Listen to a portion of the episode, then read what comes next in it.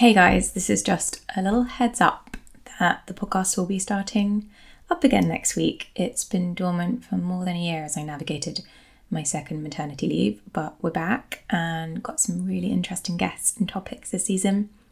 You're going to hear from author and journalist Pandora Sykes about how to prioritise reading. Will Skeaping, one of the founders of Extinction Rebellion, is going to talk about how his life changed pretty much overnight when he joined the climate movement. And author Laura Brand is going to teach us awesome lessons on how to slow down and find more joy in the everyday, which we could all do with, I'm sure. And of course, that's just a taster, there's lots more guests.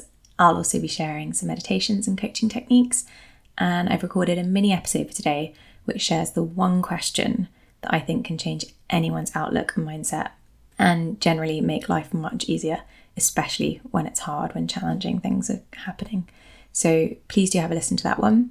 And also, please do subscribe, rate, and review. It really helps me out. I'm very excited to be back, and thank you so much for listening.